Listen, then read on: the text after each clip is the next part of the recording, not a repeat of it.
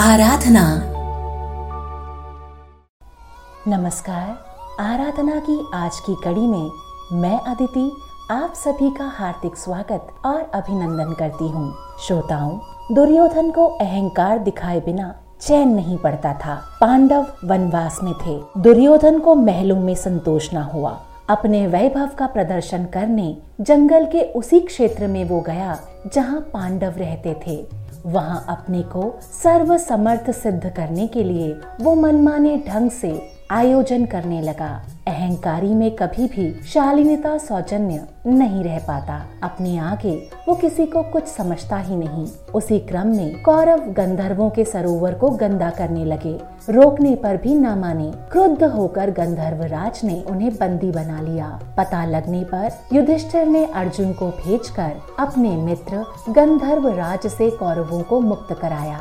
दुर्योधन को सिर्फ़ शर्म से झुकाना पड़ा। अहंकार का प्रदर्शन हमेशा घातक सिद्ध होता है। राबिया बसरी कई संतों के संग बैठी बातें कर रही थी।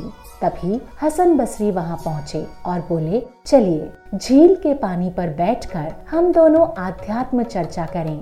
हसन के बारे में प्रसिद्ध था कि उन्हें पानी पर चलने की सिद्धि प्राप्त है। राबिया ताड़ गईं कि हसन उसी का प्रदर्शन करना चाहते हैं। बोली, भैया, यदि दोनों आसमान में उड़ते उड़ते बातें करें तो कैसा रहे?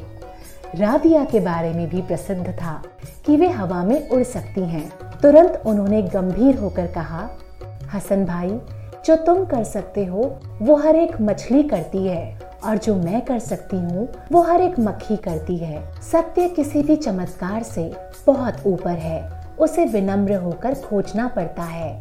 आध्यात्मवादी को दर्प करके अपनी गुणवत्ता गंवानी नहीं चाहिए। हसन ने आध्यात्म का सही मर्म समझा और राबिया को अपना गुरु मानकर आत्म परिशोधन में जुट गए।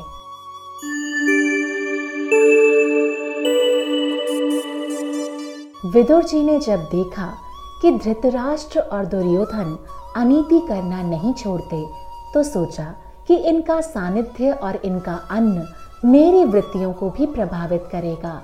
इसीलिए वे नगर के बाहर वन में कुटिया बनाकर पत्नी सुलभा के साथ रहने लगे।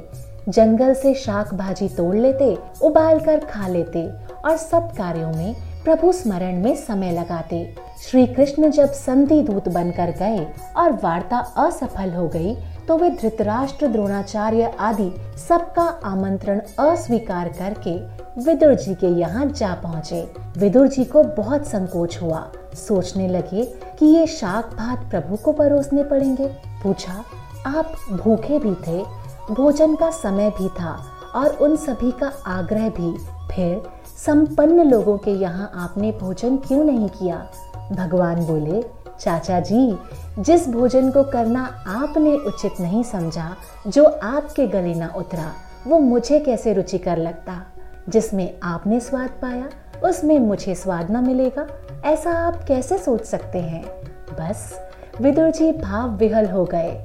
प्रभु के स्मरण मात्र से हमें जब पदार्थ नहीं संस्कार प्रिय लगने लगते हैं तो स्वयं प्रभु की भूख पदार्थों से कैसे बुझ सकती है? उन्हें भी तो भावना चाहिए। और भावना की विदुर दंपत्ति के पास कहाँ कमी थी? शाक भाजी के माध्यम से वही दिव्य आदान प्रदान चला। दोनों धन्य हो गए।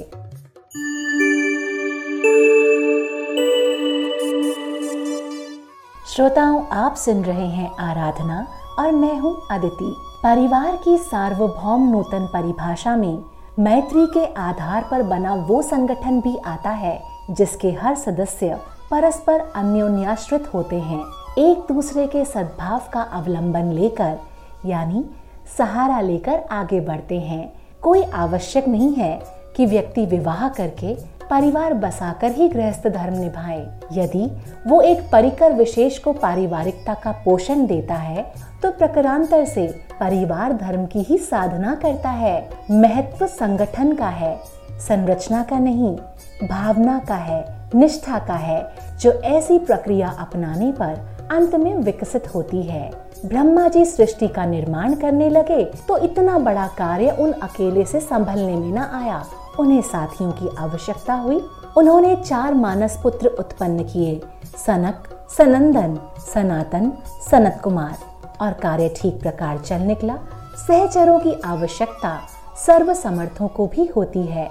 पारिवारिकता की पृष्ठभूमि इसी आधार पर बनी है।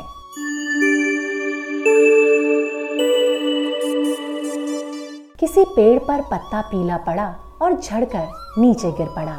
देखने वालों ने उसे पत्ते का दोष और दुर्भाग्य बताया, पर जानकारों ने जान लिया कि इस पतन को पूरे वृक्ष का परोक्ष समर्थन प्राप्त था। यदि वृक्ष के रसवाही तंतु समर्थ रहे होते तो पत्ते के जोड़ ढीले न पड़ते और वो असमय इस प्रकार अपने परिवार से विमुख होकर धूल न चाट रहा होता। पर पूरे पेड़ में घुसी विकृति को दोष कौन दे?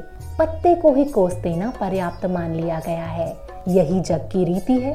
पारिवारिकता में किसी के उत्थान पतन के लिए सारा तंत्र श्रेय अथवा दोष का भागीदार होता है। राम और सीता वनवास जाने लगे तो लक्ष्मण की माता और पत्नी ने भी उनके साथ जाने पर प्रसन्नता व्यक्त की और कहा, हम दोनों तुम्हें विदा देते हैं। सुमित्रा कौशल्या की उर्मिला सीता की और लक्ष्मण राम की तुलना में अपने इसी त्याग के कारण संसार में अधिक आदर्शवादी समझे गए और सराहे भी गए। ऐसे सौभाग्य का लाभ तीनों में से किसी ने भी नहीं त्यागा। जिस किसी को अवसर मिले, उसे कभी भी सुअवसर को चूकना नहीं चाहिए।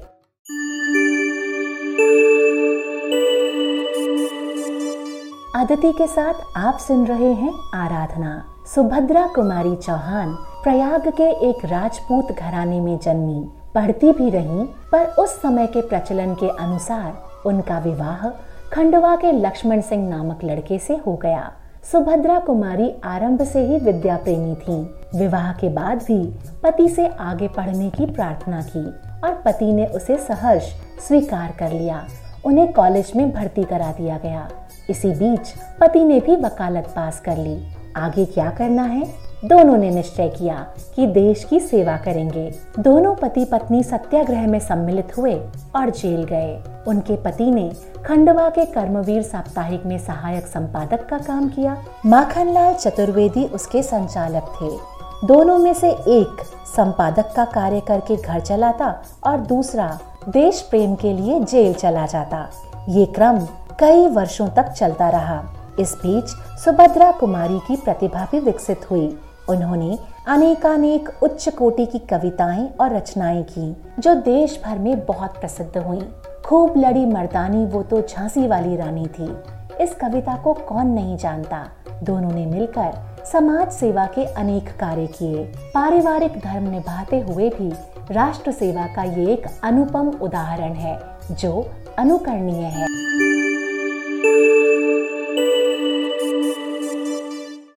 एक व्यक्ति के पास रेशम का थान था।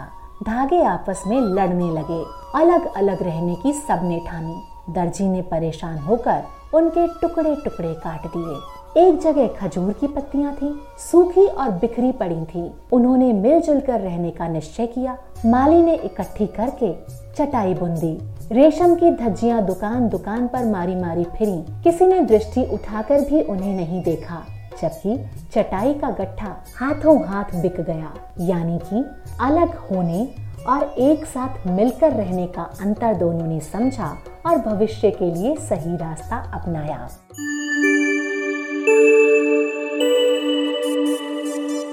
तो श्रोताओं, ये थी आज की आराधना। आज हमने चर्चा की कि किस तरह से अहंकार आपके संबंधों को तो खराब करता ही है, साथ ही साथ आपकी स्वयं की उन्नति के लिए भी बाधाएँ उत्पन्न करता है। इसके विपरीत, मिलजुल कर रहने में, सद्गुणों को ग्रहण करने में सबका भला है। आशा करती हूँ आज की ये कड़ी आपको पसंद आई होगी। आराधना के बारे में आपके विचार मुझ तक पहुँचाने के लिए आप मुझे ईमेल करें reach out to Aditi at gmail dot com या फिर मेरे social media handle Aditi underscore pink city के द्वारा भी आप मुझ तक पहुँच सकते हैं। तो बस, इसी मंगल कामना के साथ कि आप हँसते रहें, मुस्कुराते रहें और स्वस्थ रहें। आज के लिए आपसे विदा चाहती हूँ। नमस्कार। आराधना